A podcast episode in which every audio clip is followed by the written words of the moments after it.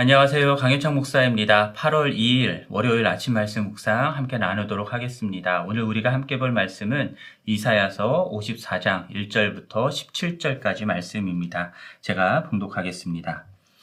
잉태하지 못하며 출산하지 못한 너는 노래할지어다. 산고를 겪지 못한 너는 외쳐 노래할지어다. 이는 홀로 된 여인의 자식이 남편 있는 자의 자식보다 많음이라. 여호와께서 말씀하셨느니라. 내 장막 털을 넓히며 내 처소의 휘장을 아끼지 말고 널리 펴되 너의 줄을 길게 하며 너의 말뚝을 견고히 할지어다. 이는 내가 좌우로 퍼지며 내 자손은 열방을 얻으며 황폐한 성읍들을 사람 살 곳이 되게 할 것임이라. 두려워하지 말라. 내가 수치를 당하지 아니하리라. 놀라지 말라. 내가 부끄러움을 보지 아니하리라. 내가 내 젊었을 때의 수치를 잊겠고 과부 때의 치욕을 다시 기억함이 없으리니 이는 너를 지으신 이가 내 남편이시라. 그의 이름은 만군의 여호와이시며 내 구속자는 이스라엘의 거룩한 이시라. 그는 온 땅의 하나님이라 일컬음을 받으실 것이라. 여호와께서 너를 부르시되 마치 버림을 받아 마음에 근심하는 아내 곧 어릴 때에 아내가 되었다가 버림을 받은 자에게 함과 같이 하실 것임이라. 내 하나님께서 말씀하셨느니라 내가 잠시 너를 버렸으나 큰 긍휼로 너를 모을 것이요. 내가 넘치는 진노로 내 얼굴을 내게서 가리, 잠시 가렸으나 영원한 자비로 너를 긍휼히 여기리라. 내 구속자 여호와께서 말씀하셨느니라. 이는 내게 노아의 홍수와 같도다. 내가 다시는 노아의 홍수로 땅 위에 범람하지 못하게 하리라 맹세한 것 같이 내가 내게 노하지 아니하며 너를 책망하지 아니하기로 맹세하였노니 어, 산들이 떠나며 언덕들은 옮겨질지라도 나의 자비는 내게서 떠나지 아니하며 나의 화평의 언약은 흔들리지 아니하리라. 너를 긍일히 여기시는 여호와께서 말씀하셨느니라. 너 곤고하며 광풍에 요동하며 안위를 받지 못한 자여 보라 내가 화려한 채색으로 내 돌 사이에 더하며 청옥으로 내 기초를 쌓으며 홍보석으로 내 성벽을 지으며 성류석으로 내 성문을 만들고 내 지경을 다 보석으로 꾸밀 것이며 내 모든 자녀는 여호와의 교훈을 받을 것이니 내 자녀에게는 큰 평안이 있을 것이며 너는 공의로 살 것이며 학대가 내게서 멀어질 것인즉 내가 두려워하지 아니할 것이며 공포도 내게 가까이 하지 못할 것이라. 보라 그들이 분쟁을 일으킬지라도 나로 말미암아 아니한 것이니 누구든지 너와 분쟁을 일으키는 자는 너로 말미암아 패망하리라.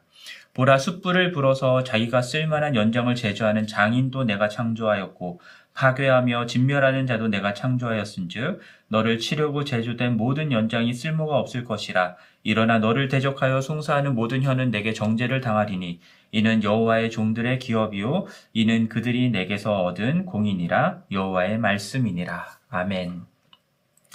자 이사야 53장은 고난받는 종, 종으로서의 메시아가 우리 무리의 모든 제약을 짊어짐으로 구원을 이룬다라고 하는 내용을 담고 있습니다.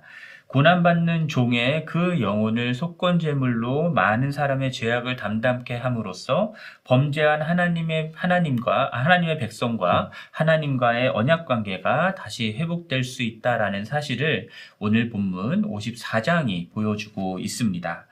하나님의 백성과 하나님 간의 언약은 결혼으로 우리가 비유할 수가 있죠. 결혼 언약을 맺음으로써 남편과 아내는 다른 사람들이 끼어들 수 없는 배타적인 사랑의 관계를 맺게 됩니다. 즉, 남편은 오직 한 사람 아내만의 남편이 되어야 되는 것이고, 아내는 오직 한 사람 남편만의 아내가 되어야 하는 것이죠. 마찬가지로 하나님과 하나님과 하나님의 백성과의 관계에서도요, 언약 관계에서도 하나님은 오직 하나님의 백성의 하나님이 되는 것이고, 하나님의 백성은 오직 하나님의 백성이 되어야 하는 것입니다. 그래서 오늘 본문 5절 말씀을 보면은 너를 지으신 이가 내 남편이다 라는 말씀을 하십니다. 그 이름은 만군의 여호와시고 이스라엘의 거룩한 이시고 온 땅의 하나님이라 일컬음을 받을 분이다 라고 말씀하시죠. 바로 그 하나님이 이스라엘을 지었을 뿐 아니라 이스라엘의 남편이다라고 말씀하시는 겁니다. 반대로 이야기하면 이스라엘은 무엇이 됩니까? 하나님의 아내가 되는 것이죠. 신부가 되는 것입니다. 자, 이 언약이 지켜지기 위해서는 남편은 남편으로서의 의무와 책임을 다해야 하는 것이고, 아내는 아내로서의 의무와 책임을 다해야 하는 것이죠. 그렇게 서로에게 신실해야 합니다. 그런데 아내인 이스라엘이 하나님을 저버리고 다른 신을 섬기는 영적인 간음을 저질렀고요.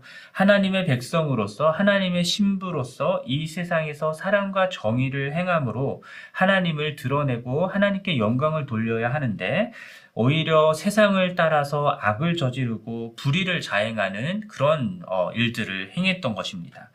그렇게 하나님께 신실하지 못하고 하나님의 언약을 신실하게 지키지 못했기 때문에 어떻게 됩니까? 하나님이 잠시 이스라엘을 저버렸다라고 6절과 7절에서 말씀하고 있습니다. 결국은 바벨론에게 패망하여서 땅에서 쫓겨나 포로로 잡혀가는 그 이런 일들을 겪어야 했던 것이죠. 마치 버림을 받아 마음에 근심하는 아내와 같이 되었던 것입니다. 그러나 하나님을 배반하고 부정을 저질렀던 이 아내 이스라엘을 하나님께서는 다시 부르시겠다라고 말씀하십니다. 큰 긍휼로 다시 모으시겠다라고 말씀하십니다. 그렇게 영원한 자비로 긍휼을 긍휼히 여기시는 하나님은 이스라엘과의 이 관계, 언약 관계를 다시 회복하시겠다 하시는 것이죠. 하나님의 버림을 받았을 때 이스라엘은 어떤 존재였냐면 마치 잉태하지 못하고 출산하지 못하는 그런 여인과 같았던, 같았습니다. 그래서 수치를 당하고 과부와 같이 치욕을 경험해야 했었습니다. 여러분들도 잘 아시다시피 고대 세계에서는 자녀를 낳지 못하는 것이 여인에게 있어서는 가장 큰 수치였기 때문입니다. 어, 하지만 어, 하나님과의 언약 관계가 다시 회복되면서 그들로 하여금 하나님 찬양하고 노래하라라고 말씀하죠. 아이를 낳지 못하는 여인이 남편 있는 여 자의 자식보다 더 많은 자녀들을 낳게 될 것이다라고 말씀합니다. 그로 인해 많은 가족들이 자녀들이 태어나니까 많은 가족들이 함께 거할 수 있는 그런 장막 터를 넓히게 될 것이다라고 말씀하죠. 장막을 더 넓혀서 세워야 하니까 휘장도 더 필요하고요. 줄도 더 길게 해야 할 필요가 있고요. 말뚝도 그만큼 더 견고하게 세워야 할 필요가 있는 것입니다. 이처럼 더 이상 젊어서 아이를 낳지 못했던 그 과거의 수치를 잃어버리, 잊어버리게 될 것이다라고 말씀하고요. 과부라는 이유로 받았던 그 치욕도 다시 기억하지 못할 정도로 주님께서 회복하게 될 것이다라고 말씀하십니다. 이스라엘의 우상 숭배와 죄악으로 말미암아 하나님의 심판을 받고 바벨론에게 망했던 때의 모든 수치와 치욕은 다 잊어버리게 될 것이다. 라고 말씀하십니다. 9절과 10절에서는 이것을 노아의 홍수 때와 연결지어서 설명하고 있는데요. 온 땅에 하나님 앞에 부패하여 포악함이 가득했고 모든 혈육 있는 자의 행위가 부패하였기 때문에 모든 혈육 있는 자들을 땅에서 멸하겠노라고 하나님께서 작정하셨고 그래서 홍수 심판을 내리셨습니다. 그러나 당대에 완전하여 하나님과 동행하였던 노아와 그의 가족들 그리고 각종 짐승들을 방주로 어, 구원해 내셨고요. 그 후에 하나님은 노아와 언약을 맺으시는데 다시는 그와 같은 물로 인한 심판을 내리지 않으시겠다 약속을 하십니다. 그와 같이 다시는 이스라엘에 대하여서 이처럼 노하지 않으시고 책망하지 않으시겠다라고 하나님께서 친히 맹세를 하십니다. 산들이 떠나고 언덕들이 옮겨지는 일은 있을지라도 하나님의 백성을 향한 하나님의 자비는 그들을 떠나지 않을 것이라 약속하시고요. 하나님의 이 화평의 언약은 결코 흔들리지 않을 것이다 약속하십니다. 그렇게 회복된 예루살렘의 모습을 11절과 12절에서 묘사하고 있는데요. 이전에는 곤고하고 광풍에 광풍에 요동하여서 안위를 받지 못했던 그런 예루살렘이었는데 그런 모습에서 어떤 모습으로 변화되냐면 홍옥을 벽, 홍옥으로 벽을 쌓고 청옥으로 성벽의 기초를 쌓고 홍보석으로 흉벽, 흉벽을 쌓고 또 성류석으로 성문을 만들고 또 각종 보석으로 성벽 둘레를 꾸미게 될 것이다라는 말씀을 하십니다. 자, 예루살렘의 아름다움과 위엄이 다시 온전하게 회복될 것을 보여주시는 것이죠. 그렇게 회복된 언약 관계 가운데 태어난 모든 자녀들은 여호와의 교훈을 받게 될 것이고요. 그 말씀을 받아 지키는 그들은 번영과 평화를 누리게 될 것이다라고 말씀하십니다. 더 이상 지배자들의 학 학대로 인한 두려움과 공포는 없어질 것이고요. 하나님의 공의가 바르게 세워질 것을 약속하십니다. 혹 어, 공격하는 자들이 있다 하더라도 그것은 하나님이 허락하신 것이 아니고 어, 분쟁을 일으키는 자들은 결국은 이스라엘에게 패망하게 될 것이다라고 말씀하시죠. 숯불을 피워서 무기를 만드는 대장장이도 그리고 그 무기를 들고 파괴하고 진멸하는 군인들도 모두 다 하나님이 창조하셨다라고 말씀하시면서 그 어떤 무기도 쓸모없게 되는 날이 올 것이다라는 말씀을 하시죠. 하나님의 백성을 향해서 송사하는 혀를 하나님께서는 정죄하실 것이고요. 이렇게 하나님의 종들, 하나님의 백성들을 하나님이 친히 막아주시고 변호해 주시고 승리하게 해주실 것이다 말씀하십니다. 자, 오늘 말씀처럼 어, 이스라엘 백성들이 이렇게 온전히 하나님과의 언약 관계를 회복하고 다시 회복하게 될 것에 대한 어, 약속을 주시는 말씀들을 이 예언을 어, 바벨론 포로로부터 돌아오는 그 회복만으로 이해한다고 한다면 이것은 역사적으로 맞지 않는 부분들이 너무 많은 예언이 돼버립니다. 바벨론 포로 이후 이스라엘은 계속해서 열방의 공격을 받아왔고요. 또 재건했던 예루살렘은 어, 예루살렘 성은 다시 무너지는 일이 있었고요.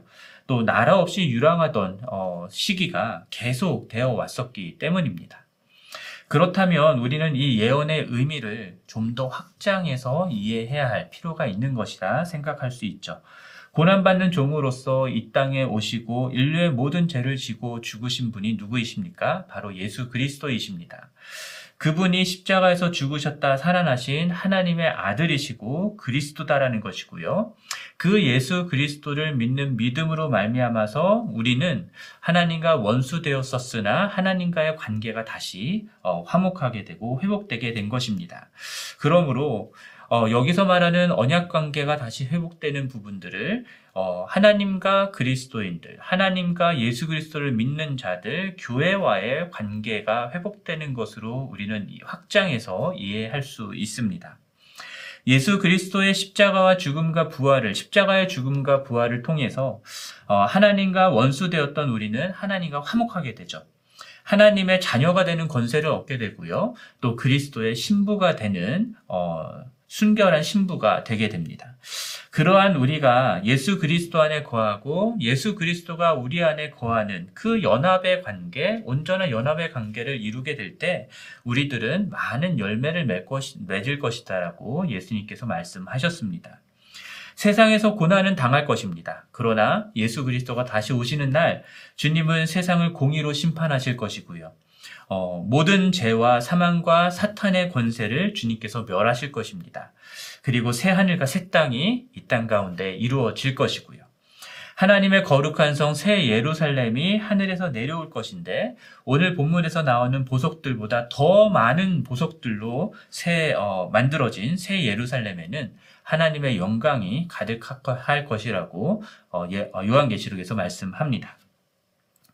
그날이 오기까지 어, 그날이 오기까지 예수 그리스도를 믿는 어, 하나님의 자녀들은 하나님의 신부된 그리스도인들은 그날이 오기까지 예수 그리스도로 말미암아 하나님과 화목하게 된 그리스도인들은 심판에 대한 두려움이 아니라 영원한 하나님의 자비와 큰 긍휼을 베풀어 주시는 그 하나님과의 언약 관계 안에서 그리스도의 신부로서 순결하고 신실하게 살아가야 하는 것입니다. 신랑 대신 주님과의 그 신실하신 약속을 믿으면서 오늘 우리가 처한 두려움과 수치의 현실 가운데서도 흔들리지 않는 소망의 믿음으로 살아가는 것이 필요합니다. 성령이 우리 안에 새기시는, 우리 마음 가운데 새기시는 하나님의 말씀의 교훈을 받고 그 교훈대로 순종하며 살아가는 것이 필요하고요.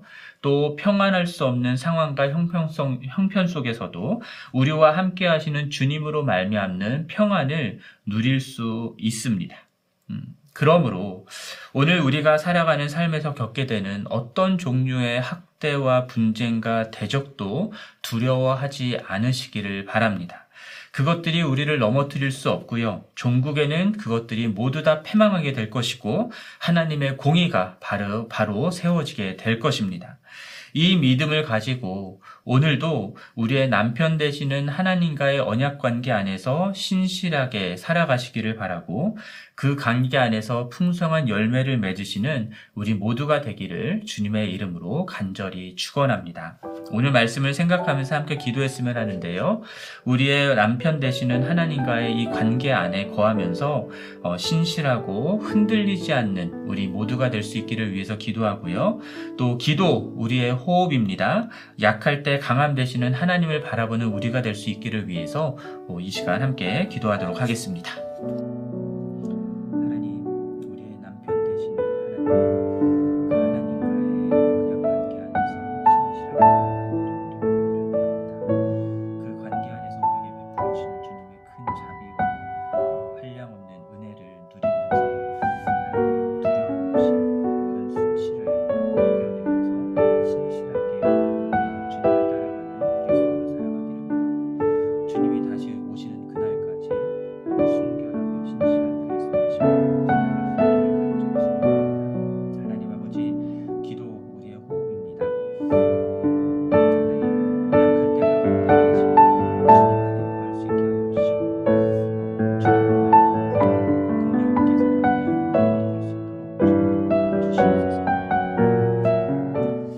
하나님 아버지 오늘 말씀을 통해서 어, 하나님께서 예수 그리스도를 통하여서 우리에게 베풀어신 그 구원의 은혜가 어, 하나님과 원수되었던 주님과의 우리의 우리의 관계를 다시금 회복하게 하였음을 생각해 보게 됩니다.